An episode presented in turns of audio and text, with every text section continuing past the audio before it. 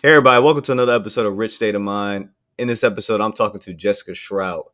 She's the owner of Circle 3 Branding, a marketing agency dedicated to the waste and recycling industry. Her passion grew from a frustration that no outside agency seemed to understand the needs of the waste world. And so I like this interview because it talks about finding a specific niche uh, where you can excel in. And it may not be the sexiest, it may not be the most liked, but if you're solving a problem, you may be able to hit a market uh, that provides good profit and you be able to make a difference at the same time. So check out this episode. It's a great and unique one. And thanks for listening.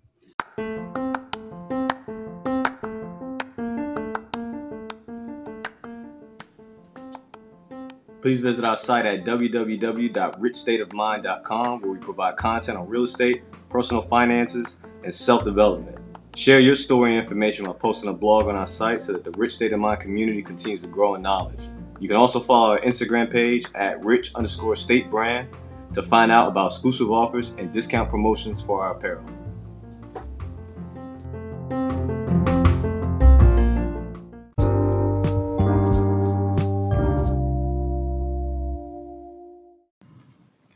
If you haven't heard about Anchor, it's the easiest way to make a podcast because it's free. There's creation tools that allow you to record and edit your podcast right from your phone or computer. Anchor will distribute your podcast for you so it can be heard on Spotify, Apple Podcasts, and many other outlets. You can make money from your podcast with no minimum listenership. It's everything you need to make a podcast in one place. Download the free Anchor app or go to anchor.fm to get started. And thank you for listening.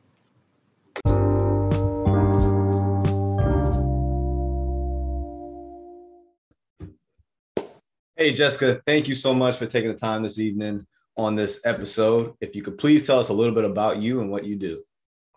Yeah, thank you so much for having me. So, my name is Jessica Shrout, and I'm a marketer by trade. I run my own agency, Circle 3 Branding, and I created that from scratch. And that's what I'm doing today, full time. And what does Circle 3 do? We do marketing and brand strategy primarily for businesses that are in the waste and recycling industry. We do have a, a few clients that we take on from other industries, some retail, agriculture, and education, but my bread and butter is definitely the waste industry. And so, what made you want to go into that industry? Is because it's a very unique industry that I, it's my first time actually discussing. Yeah. So there's a couple of reasons. One is that waste is, and I'm sure some of the executives in the industry are going to scream when they hear me say this, but it's fairly recession proof. So no matter what, people are going to be producing trash and there's going to be recycling that needs to be taken care of. Um, that'll ebb and flow, but it's not like, say, working in entertainment where that just fully stopped for, you know, during the COVID pandemic. This trash is kind of eternal for better or worse. So there was that. Um, the other fact of the matter is that I could do it. I had been in, um, I guess, working adjacent to the waste industry for a number of years when my career with that company came to an end. And I realized there had been opportunity there. So I'm like, okay, I, I can work in this industry. I know enough to well, let's say I haven't driven the trucks, I haven't run a route myself, but I know enough about it to ask the right questions for my customers to help them arrive at the right answer to do whatever they need to do for the brand. And then the third reason was that it's a niche that I can occupy that I'm fairly unthreatened in. And by that, I mean there are mm. tons of marketing agencies out there, but for the most part, trash is a very unsexy industry. It's dirty, it's gross, it's kind of repetitive in the sense of um, it's not like the fashion industry where there's new things. Mm-hmm. It's not like the um, pet products industry where there's always something cute and you know you're looking to get great photos of amazing dogs and cats. It's not something that a lot of people want to do. So not only do I know the industry to a certain extent, no one else wants to really compete with me for it because they want to do cool stuff and then move on to the next cool project that's in another industry, which is great. That's a lot of fun. And um, I'm fairly protected by the ups and downs of the economy because trash continues to be made for better or worse. So it's really kind of safe, fun, quirky um, industry for me where I can specialize and set myself apart because of that. And it's always a conversation starter anywhere I go. I, I can imagine. And so uh, when it comes to marketing and branding for um, waste um, companies, what is a unique approach you have to take uh, when it comes to those type of companies versus uh, uh vice you dealing with something that's more sexy? Yeah. Um, it, it, there's a bit of a differentiation that needs to be made because a lot of, let's say, um, I'll call them civilians in this case, people who are not in the industry, just general, like people who have a home or an apartment and they're just throwing stuff away like their normal business. They kind of view trash like a commodity in terms of they're going to choose the lowest bidder to do their trash service. Um, if you even have a choice, sometimes it's your municipality that makes that choice for you and they put the trash out on the curb or in the bin and all they care about is is it gone on time? And does it continue to be removed on time? They don't really want to think of it beyond that. And there's this whole fascinating industry that's really big on um, green practices and conservation that the two of us as people that throw things away and use their services really don't think about so there's this whole marriage between the waste industry and the environmentalism movement that is yes. kind of happening under the radar that I think needs to be promoted more. And so we're fighting against people who don't really see it as something to care about. And we are also working with um, trying to combat bad information. So there are lots of people who are getting really excited about doing green things and um, recycling the right way, recycling as much as possible, reducing their footprint. And so you get people who are putting out information to a broad audience because they have a lot of followers, because they are, let's say, influencers, bloggers, or whatever. And sometimes the message is not accurate. So then your local um, waste company is dealing with the fallout yes. from people saying, don't recycle this or always recycle that. And that bad information will catch up with you eventually when you're paying for your trash service because they have to add, you know, extra people to sort through the waste or it takes longer. So costs have to increase. And so there's this sort of ripple effect that you're not aware is happening because of this bad information. So it's part the excitement of trying to help people see waste and recycling as a service that they should be actively thinking about and also combating that bad information. And so I always thought that um, the waste industry was usually by the city, and that uh, if you wanted, let's say, if I, you know, when I gut out uh, the homes that I may try to renovate, I usually have like a trash, a personal contractor that has his own waste company where he just demolishes everything, gets his own dumpster. Outside of that, I thought that was it. Um, no so yeah, I thought it was just one of the, so it's either your small contractor that just handles your, hey, I'm just trying to get rid of the stuff in my house with, you know, with your small dumpster, or it's the city having the, the two uh, trash men come in the truck and t- throw the trash can in there and then go about their day. Uh, I didn't know it was an industry to where it was it was private. Uh, other than maybe the non-profit organizations that are all about being green, uh, that that was as far as my knowledge was on that. Yeah, yeah, and I'm not an expert in the the business models per se, but there are um, there are some companies that are national and they're public, like on the stock exchange that large. There are others that are specifically run by your municipality, like City of Miami Dade, and then there are others that are contracted by the city. So these could be the national haulers or local private guys and then there are the private haulers where they have their their own brand they manage everything they chase down contracts they fight for bids along with the big national companies. And then there are some organizations that are two guys and a pickup truck. Mm-hmm. like that's that's still a um, a real business model. And it varies so much and you know once you get outside of the larger municipalities you do see a variety. And just where i live i think i had the choice of at least two if not three waste and recycling companies to choose from when i moved here which was new to me. I'd been used to living within city limits where you kind of get what you get based on negotiations through the city and the hauler. So this was like who do i choose? What do i do? And if you don't if you're not thinking about it the way I do on a day to day basis, you're just shopping for price, which is fair. You know, why not choose the the lowest price option to suit your needs? That's that's what we do with a lot of things. Uh, yeah, yeah, it is. Uh, where do you uh, where where did you move to? I moved from Western Maryland and Central Pennsylvania area to Muncie, Indiana. So I Never went from the mountains to the Midwest. And so I wanted to pinpoint on something that you said that I think a lot of people need to think about when they start their own business or just getting into uh bit, you know, entrepreneurship period. And it's finding a niche that you can excel in with limited amount of resistance. Now, I'm not saying if you have a passion, like my passion is finance and real estate. So like that's oversaturated, right? It's a lot of people doing that.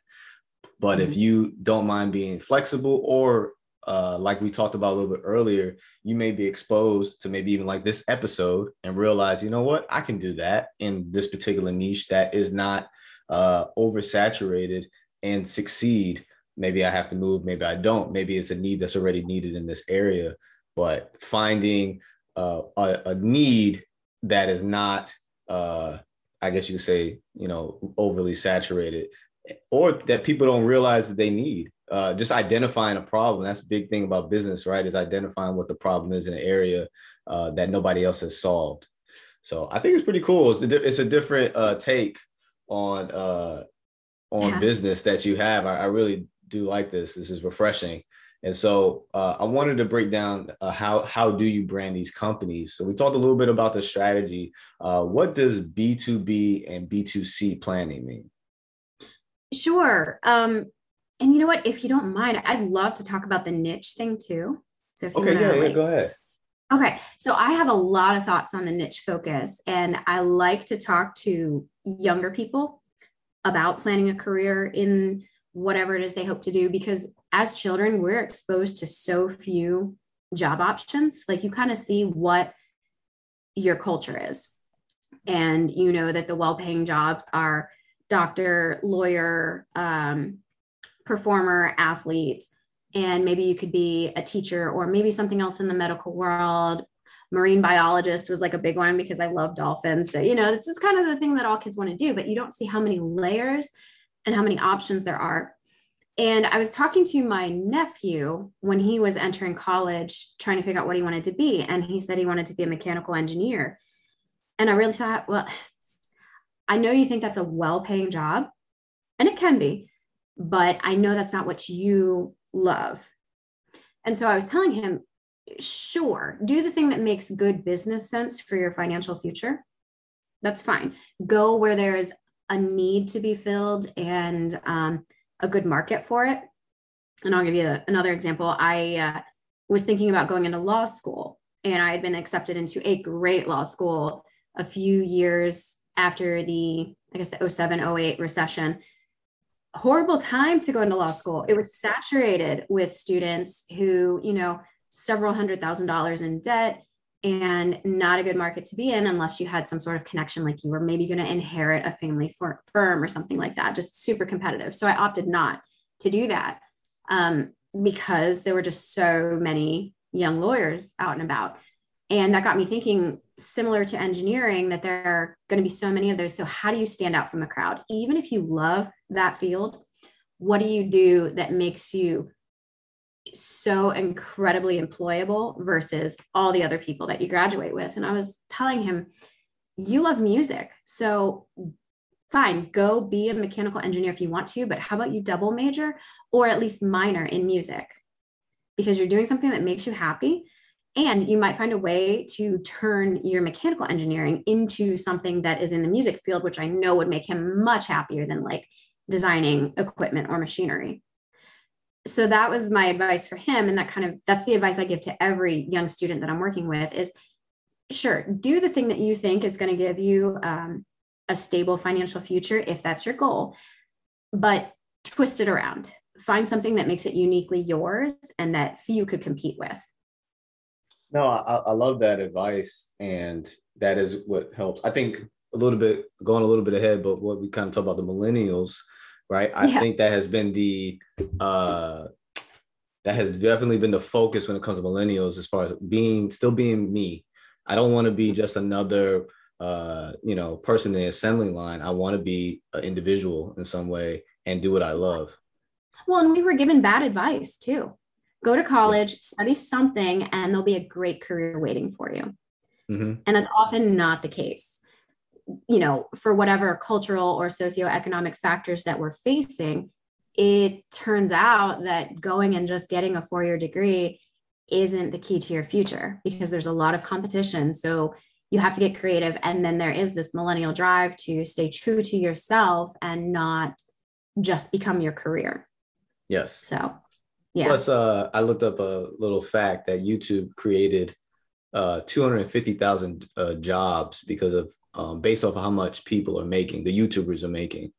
Uh, I had no idea. Oh my gosh, yeah, that's fascinating. Equal, yeah, as much revenue as the as the uh, YouTubers are making, it was equal to 250,000 jobs. So, I mean, that's a good amount of jobs, and I can see why my my eight year old, you know, he you know he wants to be a YouTuber and do oh, yeah. uh, Minecraft. New athlete or performer you know, it, it, looks like it is a glamorous, fun thing to do, and it might be. It looks um, fun. But I mean, have him choose a niche that no one else is doing on YouTube. And that's how a career is made. And it's the same for branding. Yes. And yeah, so, find a way to differentiate yourself, and it makes the choice so clear for your potential customers on who to trust. And I guess that's the maybe it's a natural talent, you know, is finding the ability to be able to stand apart and not be the me too uh and then also still be it's still it's still receptive like oh that's different and i like it like i think that's a real skill to be able to do that mm-hmm. Mm-hmm. so uh, uh back to the strategy uh what did b2b or uh, and b2c planning what what was that with the branding management well, in the waste world, so B2B is business to business and B2C mm-hmm. is business to consumer. And when we're talking about marketing, people in the industry have different strengths based on the types of clientele that they have. So if I'm doing the marketing for a clothing boutique, there is a certain type of language that I'm going to use for all of the work that I do based on the fact that we are talking to direct end users of the product. So if I was working for Nike, I'm trying to sell you product based on how I think you want to feel about buying our shoes or athletic wear. If I were selling to the boutique itself, if I was a clothing manufacturer trying to convince them to buy the clothing that we make to sell at their boutique, that would be a B2B situation where I'm trying to convince them not how cute these clothes were, but how much money they're going to make on selling them and the quality and that, you know, these clothes aren't going to fall apart when their customers buy them. Yeah. So you can trust us, your brand to look good. And so, um, for me being in the industry that I'm in, I often have to code switch and change from my clients who might be working on putting together a really beautiful presentation to go out for municipal bids. So they are technically a business to a business in a manner yes. of speaking, versus trying to teach you as a resident of the city, maybe don't throw away or maybe not put trash in your recycling bin. And here's the education you need to make the right decision without it being like miles over your head and talking about different types of plastics and the chemical composition of them. Yes. That's a conversation. Okay. And so thank you for breaking that down because uh, it makes sense. You you would present your business plan differently to another business than you would a consumer. So, exactly. so if I'm trying to if I if I'm breaking this down properly, uh, your B2C is more of the educational side, and then your B2B is more of the persuasive? Yeah, yeah, we could say that. Um, educational in terms of helping them choose the right service provider for their needs, if we're talking about us as the customer, and also educational in terms of okay, once you have decided to opt into this particular service provider, here's how to use their service to the fullest extent and get maximum level of satisfaction out of it whereas yeah with the b2b it's it's different there's a totally different strategy at the end of the day the principles of good communication are universal so it's essentially doing the same thing communicating this brand story in an effective way but using a little different flavor for whatever the end goal is. And I like to help my clients analyze when we need to switch things up um, and when we need to shift in a different direction in order to achieve their business goals. And so with with all this planning, right, uh, in marketing and branding, how are you are you managing the budget for them? How is that discussed? It really varies based on the relationship that I have so some people contact me just to do one thing and i call those like my a la carte clients where they say hey we have this opportunity to have a feature written by us and published in this magazine. Can you write it for us? And so that's like a one-off sort of i'll have this short-term relationship with them where we will do this project make this ad write this article build a brochure whatever it is and it's kind of one and done. And I give them the tools that they need, send them on their way, and everyone's satisfied. Others will contract with me for um, longer term relationships where they are, um, they perhaps have somebody that is working in sales and marketing and they're wearing just way too many hats. Mm-hmm. So they know what they want to do. It's just they don't have the hands to do it. So I can be those hands behind the scene, and that person and I can meet and set goals and determine who's going to do what part of this project, and then we collaborate. Others um, maybe have no in house marketer at all, and I work as if I were in house as their coworker, head of marketing. And so I'll collaborate with sales, customer service, um, occasionally operations managers, just whoever we need to show up for meetings on their behalf to kind of present the marketing side of things and um, yeah and those can be like ongoing relationships that i have for well some clients for a number of years actually awesome and so uh, also with your you also provide market research uh, how does market research meet audience segmentation oh that's a good one so if you don't know who you're talking to you're kind of screaming into the void and hoping somebody hears it. And uh, I don't know if you've noticed, but there is a lot out there to distract people. Um, so many platforms, so many things competing for our attention that if you don't have a strategy and have laser focus to know exactly who your audience is or who your um, say the biggest fish are in the pond that you want to go after then it can be a bit wasteful of your marketing dollars. You're not getting the best return on investment. And so one of the one of the first things I like to do with clients is really sit down and make sure they understand who they're talking to. And a lot of times I will get a client that says, Well, everyone's my audience. Everyone throws away trash or everyone needs XYZ. And I'm like, Do they really though? Like, everyone needs shoes. True for the most part. But the type of shoes that you are going to sell to a kid playing high school sports are completely different to what you would sell to um, a 65 year old woman. Mm-hmm. And everything in between to a nurse or to a mechanic. And so you need to focus on what you offer and who exactly is the purchaser. So everyone in a household throws away trash presumably. But then the question is who collects the information and makes decisions in the household? That's your audience. Okay. So I thought about like that. Yeah, I mean, you mentioned you have a child. Mm-hmm. that child throws away trash, but they're not the one choosing uh, which service provider to take on Yeah, if yeah. you do have, you know, assuming.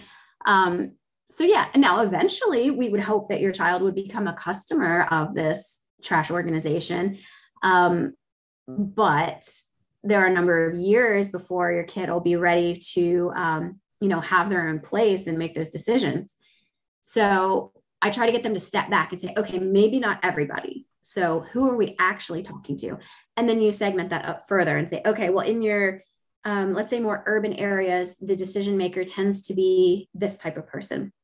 In um, suburban areas, it's this type of person, and then so on and so forth, and kind of, um, I guess, chop them up even further and see how many more divisions we can make because the more targeted you can get, the more effective you can be. Because, like, let's say we're doing social media ads, you can choose, you know, household income, um, age, gender identity, um, type of job that they have, geographic region, and you can really divide it up. That way, the message that you are delivering to the decision maker in um, this scenario is precisely targeted and doesn't come across as like tone deaf. Yes. So yes. they're actually being spoken to. Because I'm sure you've seen ads where you're like, wow, they did not know me at all. Like bold of them to try to market to me, but they really didn't know who they were talking to. And that's somebody who really didn't um, do the right market segmentation. Awesome. And I've never heard I've never heard that term before until I was looking at our talking points. And uh, I I appreciate marketing because that is the middle point between obviously the customer and then making the sale. Is Mhm. that's how that's the uh, the reach out. And if we don't have that down packed, then we're just this person with this great idea, uh, hoping people walk up to our building and, and buy our stuff or ask for our Yeah. services. And I, some people think of marketing as kind of slimy, like we're Really? playing tricks and we're, oh yeah, Oh, oh yeah, because it's like they find it manipulative. We kind of like fool people into buying these things, and I really hate that because when I work with brands, um, one of my deal breakers is don't make me lie for you. Um, you know, it's a personal integrity thing, but it's also some of the stuff that some of my clients do is dangerous work. Like working in the refuse industry is one of the deadliest jobs in the world the nature of what they're exposed to versus the um, machinery that they're working on. Um, so I kind of say let's let's start off by being completely honest with each other, never putting ourselves in that position where somebody could get hurt or our words could be used against us. So um, so there's that aspect from a like a safety and integrity point of view, but also I kind of view marketing more as like matchmaking. Yeah, I like So- that. Yeah. So I'm helping I'm helping customers find the products that they need and helping brands find the customers that want their services. So I'm just matching up the two. I'm not trying to sell something to somebody that doesn't want it. So I like, I I- like that. I'm not trying to convince you to buy something that would never work for you or would never feel authentic to who you are as a person. So that's No, kind of yes. my And I love your personal conviction on that as far as hey, not lying. Uh, I mean, not only could it hurt your brand, but also it's all about doing, you know, doing right. Uh, yes, it, it is meant to be persuasive, but I think naturally we naturally all market ourselves. When we're trying to persuade somebody to give us do us a favor or to date us, you know, or Yeah. to kind of give, you know, help me out a little the bit. dinner that you make. It's- Yes. it's life is nothing but negotiations. Yes. And so it's just flipping it into a, a business aspect. Really, I look at it as just you providing a certain opportunity to somebody that would have naturally not been uh, promoted to them uh, as they were walking to work or, you know, driving Yeah. by. That's really how I look at it. Um, so uh, with that, uh, with that, where do you, what has been your your biggest? Uh, I'll start off with what has been your biggest uh, lesson you've learned in being an entrepreneur in this in this niche. Oh gosh, that is a great question. And I don't think I've ever been asked that before. My biggest lesson, I think it's perhaps that you don't realize how many people out there want to help you and how many opportunities exist if you are just bold enough, strong enough, crazy enough to ask. And by that, I mean people seem to be naturally helpful and want to allow others to succeed. And I'll say if you're not seeing that, you might need to expand your friend circle or your business horizons. Um, but asking for advice, checking to see what opportunities are out there. Like I had no idea when I first started. I just came across this by accident.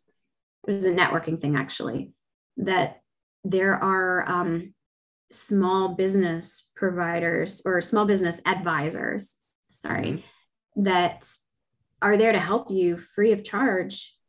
And it's, you know, through mm-hmm. state and federal grants. And you can go to these offices and sit down with an advisor for an hour and say, hey, um, I think I need investors to help me get this business idea off the ground. How do I put together a proposal? How do I do this? How do I access these types of resources? How do I get training on XYZ? And their sole job is to help you reach your goals. And I had no idea that existed. Like I was going to do this by myself. And then I found out I could get one of their small business advisors. So I asked, showed up, and they welcomed me in. And my small business advisor has been a great resource. Was this through City, City Hall or something like that? Um, you know what? I'm going to look and tell you exactly who it is. What I've been learning, okay, it's the Small Business Administration. So it's sba.gov. And they have all sorts of resources and local assistance to find out where your district office is. And you know there might be one in your city or one you know a little bit outside. You might have to travel a tiny bit but basically their whole existence is to help people in the united states you know get businesses off the ground help them be successful. There's a whole segment for veterans. There's a whole segment for women owned businesses. So there's tons of it. So you're looking for a small business development center.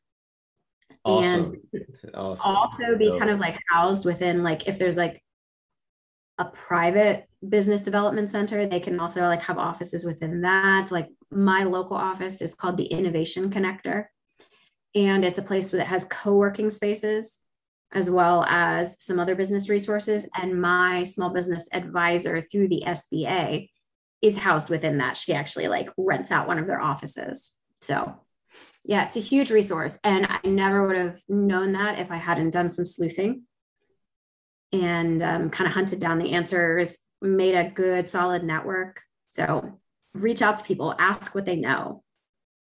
That, that is awesome advice for, uh, and please uh, replay this part of the podcast uh, to make sure you get that website um, that yes, sba.gov.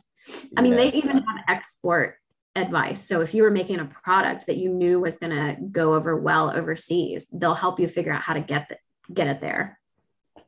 That is pretty cool um, because a lot of people, it's intimidating to try to start a business. And maybe some people need help. I remember, I, I think, I don't know if it was before we started recording at the beginning, but we talked about, uh, I had the idea, uh, I just don't know how to get there and that is like the perfect bridge uh example right there that can help people out. Yeesh. yeah well and they can help you vet your idea too. So like even if you aren't ready to start like if you're working your day job and you think you know i really i have this idea for this type of business. I don't really know if the market's there or what the competition is like you can go in there and they'll help you come up with a business plan and figure out like you know what, maybe my market is really oversaturated for what I want to do. But if I chase this demographic, it opens wide up. Or if I relocate and go to this underserved area, then you know I could occupy the entire market.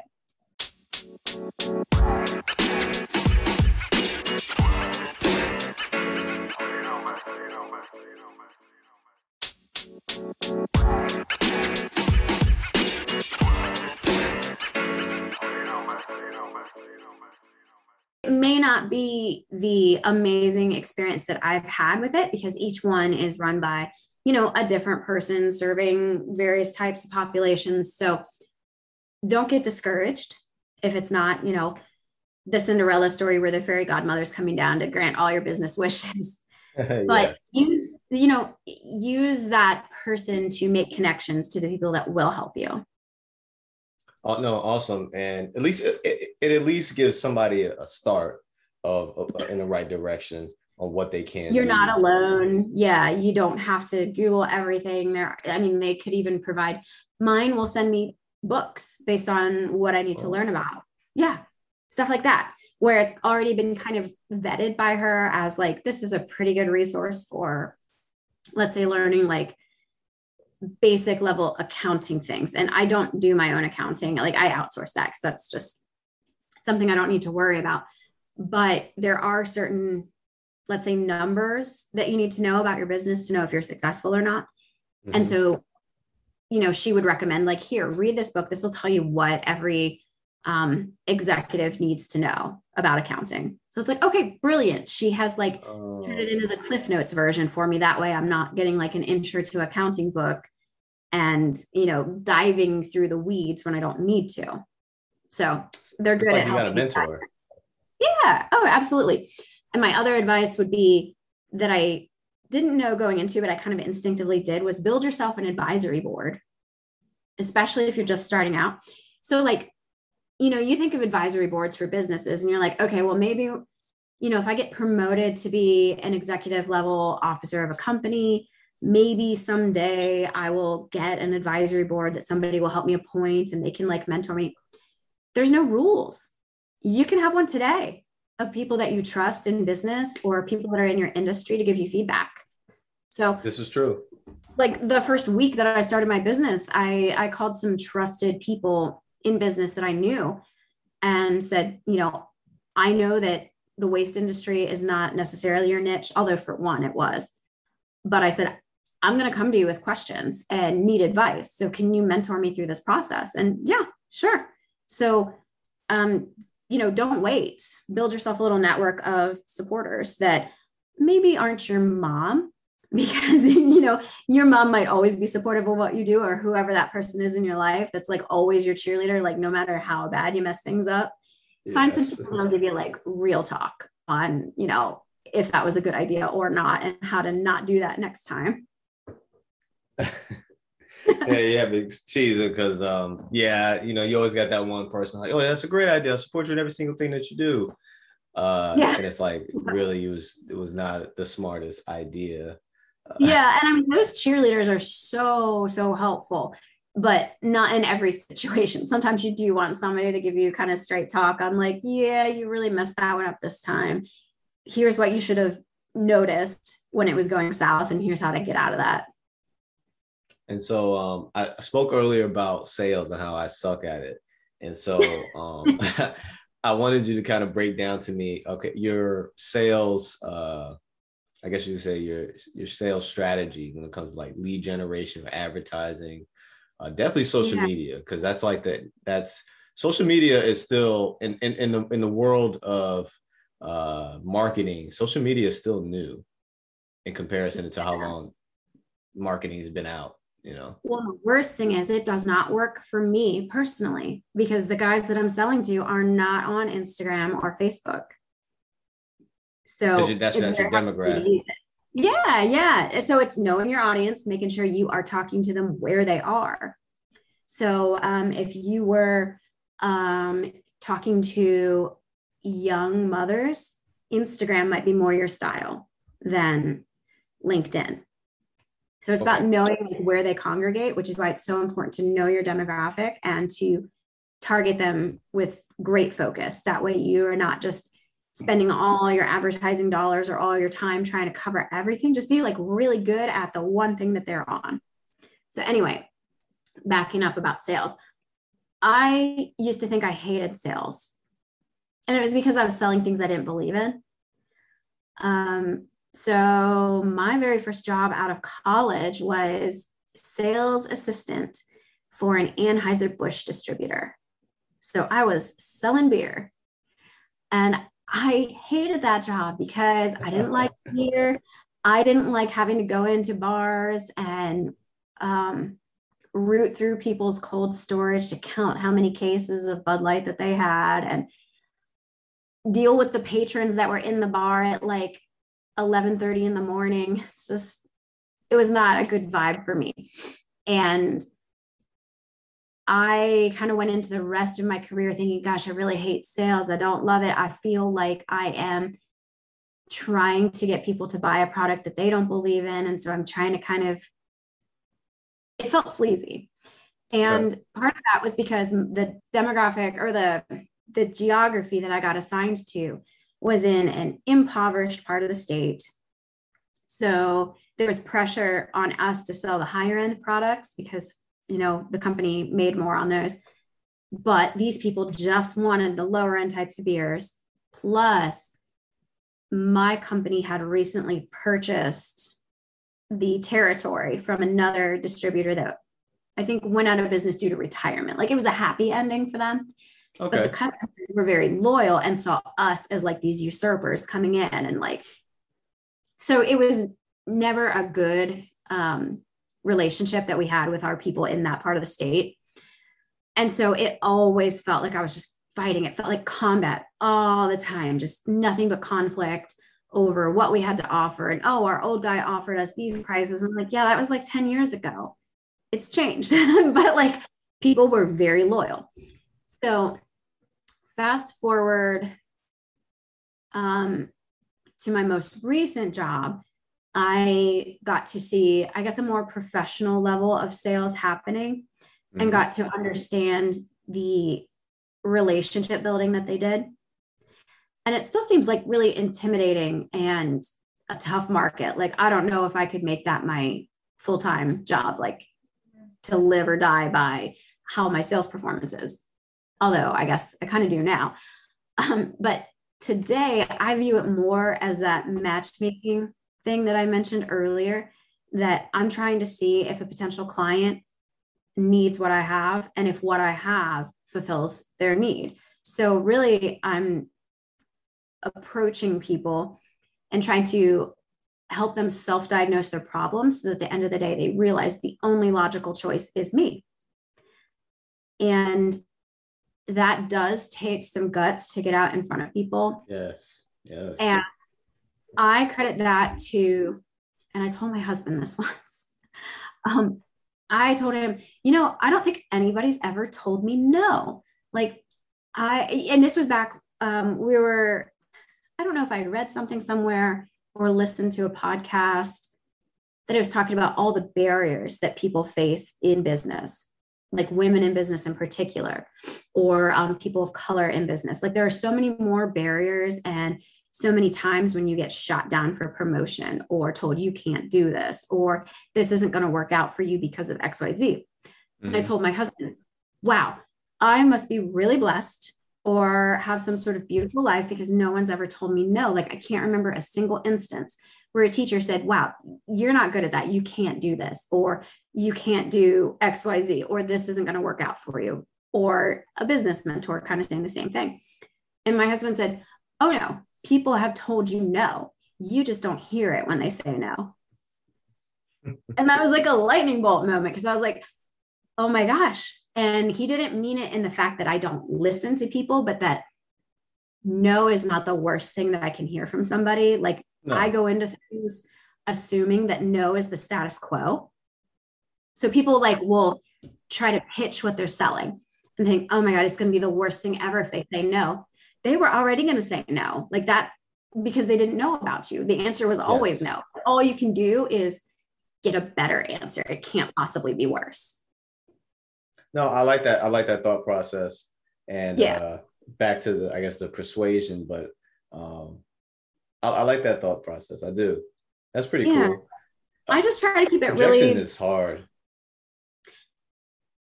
i guess but what i think so for me, when somebody says no, it usually means they don't understand what you're doing. Okay. So you didn't tell the story well enough, or there's not enough budget, or not enough, um, let's say, human power to pull something off. So they might be like too too focused on something big that's going on right now, and they really can't dedicate time to whatever it is yes. you want them to do. So I rarely, well, let me back this up. When I work with somebody, like if I bring on an employee or um, somebody that I'm collaborating with, like my pet peeve is never tell me no. I want to know no because. And I want to know no because we don't have enough time to get this done, or no, the budget is too small, or no, XYZ. And that helps me wrap my mind around it's not just a rejection, it is an explanation of very practical limitations. But then I can figure out how to work around or maybe cut my losses and say, okay, I was barking up the wrong tree for this. Like I need to refine my strategy because I was clearly asking somebody for something that was beyond their capability of giving me at the time. Yes. And the best comparison I could think of, uh, based off what you broke down to me, is um, you ever heard you ever heard of door knocking when it comes to wholesaling? People knocking on people uh, homeowners' doors for foreclosures and. So, yeah, man, that is uh, scary. I could not do that job. So um, I've talked to a few wholesalers. I've interviewed a few. One of them, one of my favorites is Kevin Cho. Uh, Cho. Uh, don't remember what episode he is, but I'll put in the details. But he was knocking on doors, and he had a whole script that he memorized. And sometimes before you even get anything out, people would be like, you know, get out of here, curse him out. Mm-hmm. But one thing that between talking to him and it was another wholesaler I was talking to, you do get people's attention if you say, "Hey, I would like to help you." Not, "Hey, I heard you're about to get foreclosed on, and I'll buy the house from you." Uh, but then you there's like no win for them. Uh, yeah. Well, and, and you've so, made them feel bad about a situation that's you know probably embarrassing difficult. Oh yeah, for sure. Especially coming from a stranger. Like, hey, stranger, how do you know I'm in this situation? Period. Yeah. I don't know who oh you gosh. are. I'm probably already irritated. Uh, but when you find a, a way to uh, help them still, and the, I'm not sure the details, but there there are some ways that people are able to they were they were able to buy a foreclose foreclosure from the people that owned it and then was mm-hmm. able to resell it back to them in a way that they could afford it. So rearrange uh, the mortgage because now I own it so I'm assuming that you'd have to probably do this by buying it in cash. Usually, and that's usually how wholesaling usually works. You buy it in cash. So I buy it in cash, and I I put you on a seller financing mortgage to where you can afford uh, that new rate. Uh, that way, I help you helped me, and I helped you uh, situation. And so I, that's it seems like that's how you're proposing it. This telling the story the best, uh, better, is is the key uh, because you're right. Sometimes it's like, oh, that that did not come out right. I meant to say like this, so that way, because in my head it made a lot of sense, and I knew you was gonna say yes. Because who wouldn't have said yes to how I had it planned in my head? And then I just, when it comes out my mouth, it just like, oh my god, that was horrible. Yeah. Well, and the other aspect of it that just occurred to me is really about knowing the value of what you have to offer and respecting yourself. So, as I've said before, not everybody's going to be your customer. And I meant that in terms of telling my brands that.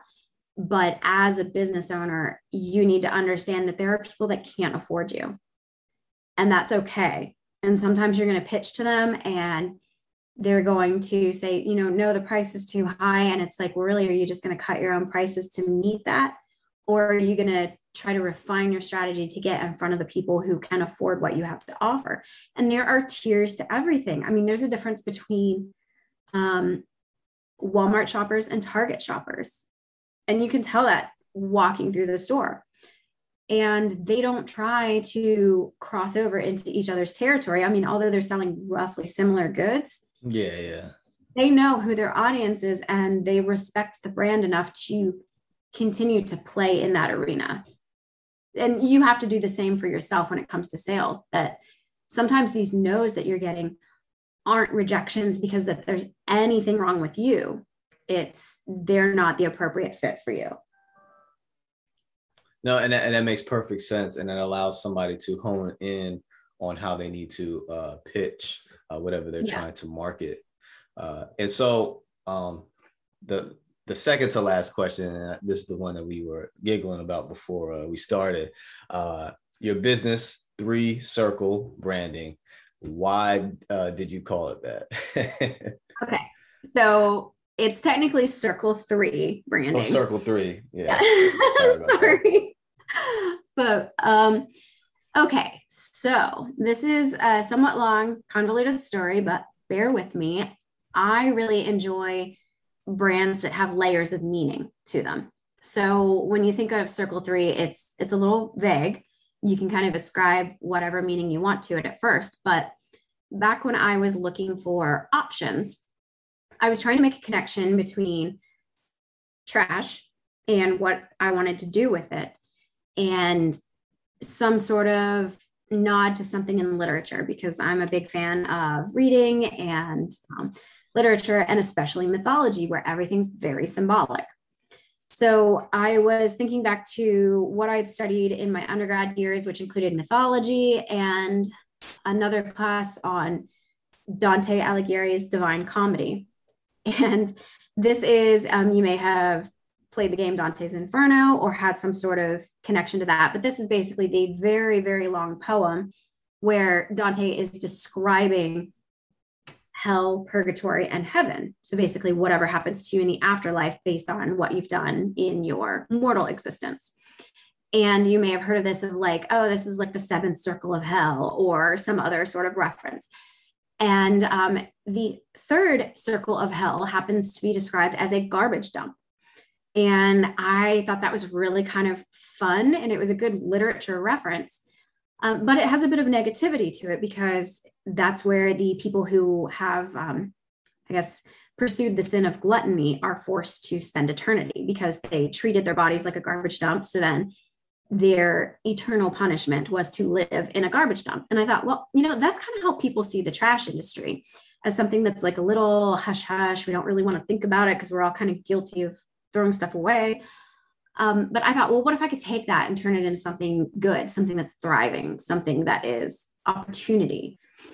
So I I did that for my own business. I took, you know, third circle of hell and turned it into circle three, which seems pretty benign. And that's what I like to do for my brands. I like to help them turn whatever their situation is into something that is positive and upbeat. So there was that literature nod that I liked and felt representative of my brand of turning garbage into treasure. And then there were um, two other business considerations. Um, I could have named myself something very trash themed, but I thought, you know, what if this is really successful and I want to sell it someday or get into a different industry entirely? So if I went with something like the garbage girl, that would have pigeonholed me into just staying in the trash industry. Whereas if I do circle three for some other type of product, then it's easy to make that division between the different types of services. And then, kind of the last consideration was I've seen some brands get into trouble when they've named the industry after the founder in mm-hmm. terms of, you know, that person does something, ends up in the news for a negative reason, and then the whole brand is trashed because it's tied to that person's last name. So, or, you know, whatever it is that associates that founder with the brand. So I realized that's that's a branding risk for me now and um, for anyone who's running this company in the future to have it tied to Jessica Shrout.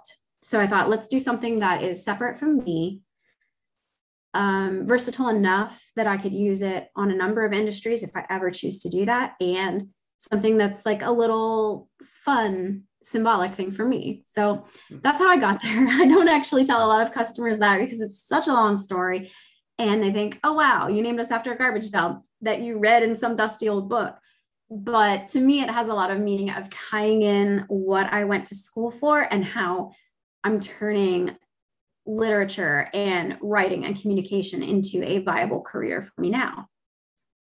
And I and I had asked that question earlier because I believe that uh, people don't just name particular if it's not their name like you said right? Or mm-hmm. um, something generic like the garbage girl then i'm always going to think that you know somebody named their company that with a with some type of background and that background is uh, usually kind of correlates with their why as to why they're doing the things that they're doing or what they were what their interests were maybe as far back as childhood or for you like in college uh, which kind of segues into my my last question, which is, what is your big why? What is your rich state of mind? Why do you like to uh, love to do what you do? yeah. Well, That's a really amazing question. And I don't know if it's ever solidified into something that is um, just a short statement on I'm doing this because I love blah, blah, blah. But for mm-hmm. me, it's been a journey of, I guess, freedom, really.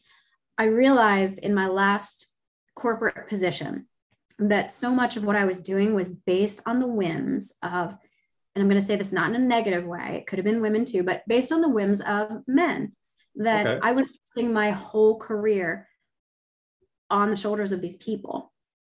And that's a big gamble when mm. your health insurance, your 401k, your everything, even where you live sometimes is tied up in the decisions of people above you. And for many, that can be seen as comfort of like, I don't have to make these decisions. I just have to show up and do what I do, go home at the end of the day, not really worry about it. So I'm sure that's a comfort for a lot of people, but for me, it wasn't. For me, it was a stressor. What are they doing? Why are they doing this? This seems like a crazy decision. What's going to happen to me? And after a while, watching them, um, I would go up and ask them what books they were reading and create my own reading list based on what they told me. I was unconsciously doing like a mini MBA program by studying them. And by no means do I know what I'm talking about on that at all, but I was observing them and trying to understand what they were doing and why they were doing it. And I really didn't all the time. But after a while, I realized I could do that. I could be the one making the decisions. Like, I have what it takes. If I find the right resources, get the right education, I can be the person that makes these decisions. And I don't have to wait for them to promote me to that position. So I love that. In doing that, yeah, in doing that, I've been able to travel. I've been able to make a speaking career for myself. Um, I've met amazing people across the globe doing it, and um, all because I stopped trusting other people with my, you know, financial and career success. And it's up to me. I mean, if I fail, this? it's all on me. But that's kind of a gamble that I am more comfortable taking. I, I appreciate that uh, you um, sharing that side of, of your thought process um, because there are other people like that that feel that way. Um, freedom, I, and we spoke a little bit about the millennials. Uh, freedom is has been like the focal point, and doing something that matters and feeling like you're a part of something bigger. Um, and so you've definitely hit all those points. Uh, where can people find you? Where can people find your website? Ooh, um, well, they can go to circle3branding.com, and that's three all spelled out, not the number. Mm-hmm. Um, you can find me on LinkedIn, Jessica Shrouts. That's S H R O U T. And yeah, I think those are my only two really big public platforms, other than like personal social media stuff. Um, my clientele seems to be focused more on LinkedIn. So that's where yeah, that does sound like your demographic. As soon as you told me the industry, I was like, yeah, I can see that. Uh, yeah. no, and, and, that's that's key though. You know, yeah, you know, you know, yeah, yeah. That's you know, your your your demographic is not on Snapchat uh, and mm-hmm. TikTok. yeah. Oh, but I love TikTok. It's so much fun. Um, it's such a creative platform, and I love watching what people are doing on that because eventually they will be my customers. This is so true. I'm, you know, they're going to grow up someday and they're going to become the decision makers. So while I would advise businesses to focus on where their buyers are right now, don't sleep on the younger demographics. You know, watch them, learn them. That way you're not, you know, in your 50s and 60s trying to figure out what these darn kids are up to. You know, you kind true. of have embraced the culture too. So this is true. Yeah. Well, Jessica, it's definitely been a pleasure. Uh, I love your different take on branding and the niche that you have picked. Uh, this has definitely been a first, and because you're episode 51. Uh, so after 50 episodes, uh, definitely uh, got something. It's, it's refreshing to know I'm still getting new, fresh content that people have not heard from us yet. So this is pretty dope, Jessica. Thank you. I hope people, because uh, I'm going to put the link to your website and all your contact information on the description. So I want people to, to reach out to you, uh, maybe in your area that uh, need your assistance. Uh, yeah. maybe you may end up doing some type of consulting, you know, and I love to advise new business owners because it's it is a challenge, but it's not as hard as you think. And there are people out there willing to help you. So, you know, you got a quick question, please reach out. Awesome.